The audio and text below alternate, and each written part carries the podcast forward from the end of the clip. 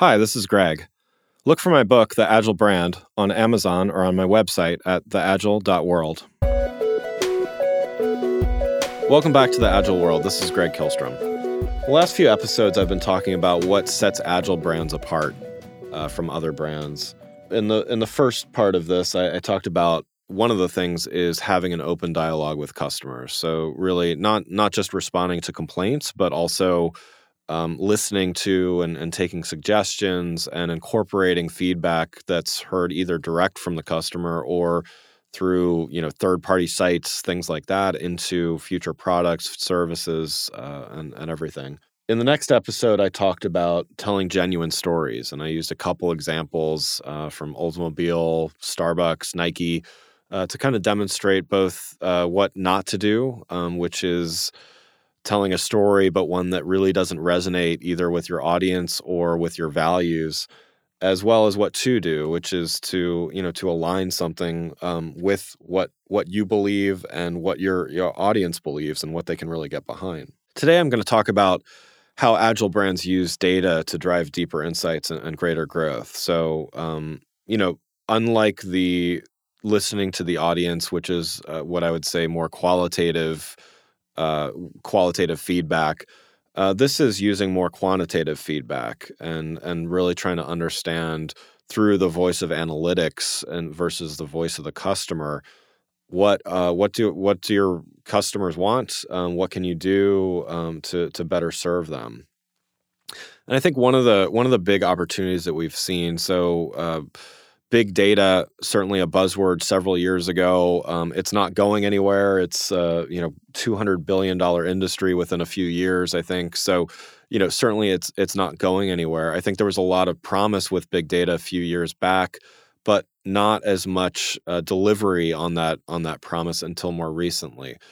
Developments like uh, growth in artificial intelligence machine learning um, technologies and, and systems like that have really enabled us to dive in through all of this data and really try to understand things. So, I mean, the first phase of of big data was really collecting it all and having uh, mechanisms and, and databases and storage to collect everything. But quickly enough, uh, everyone started finding out that okay, well, we have tons, we have mountains of data, but we don't know what to do with it, or we don't even have the processing power to do it. So you know, using machine learning and, and AI and, and, and technologies like that, we're able to parse that stuff more quickly. No human could really go through it meaningfully um, and make sense of it.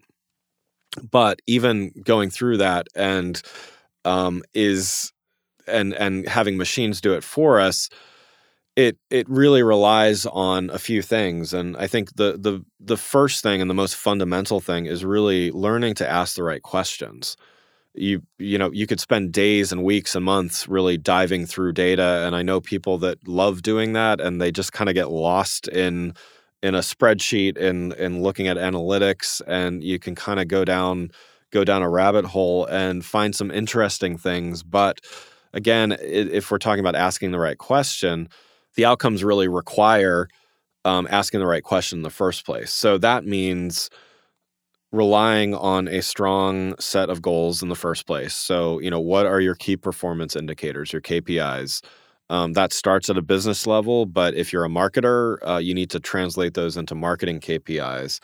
And then, based on your strategy, you need to start saying, okay, well, I could answer any question in the world, but if I could ask five questions, let's say, through this mountain of data that I have, what are those things and let's not get get distracted by what i call indicators. So um, you know a- analytics again gives us insight into so many things but um, if we're only looking at indicators of of what people are doing instead of actually getting insights about their experience it becomes um, you know we can get kind of distracted by these things. So for instance um, an example of an indicator would be uh, you know, number of social media followers or even likes of a post, or if you do website traffic, um, you know, number of page visits or things like that. They're certainly useful statistics, but they're indicators of something much larger. So, what's more meaningful would be how is traffic that comes from your social media going to your website and ultimately resulting in a sale? Um, just as important the performance of that. So uh, when I when I talk about performance, it's a couple things. So it's how quickly or easily did someone get through that process, or um, you know what was the what was the what is the change over time? What's the what's the delta? So in other words, um, over the course of a month, um, has that inc- has that process and have more people gone through the funnel, I guess, so to speak, um, than last month. So how are how are we actually performing? So I think if you if you do these things, it it lets you filter through all of this all of this data that again it it most of it is valuable. Some of it, uh, you know, I think sometimes people collect more data that than they should, and and honestly, GDPR. I, I go through this with a number of my clients, but um, you know, some of these companies are collecting th- things that not only are not even valuable, but actually uh, be, can become a liability to them. So I think you need to be really careful about, you know, not only are, what are you tracking, but why are you tracking it, and what are you actually going to do with it. And so by asking those the right questions, it really drives you to um, be able to be more thoughtful.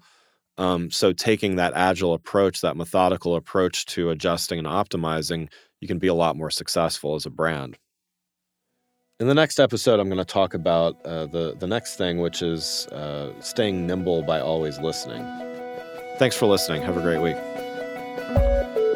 If you enjoyed this episode and found it helpful, please rate the show on iTunes or contact me through my website at theagile.world.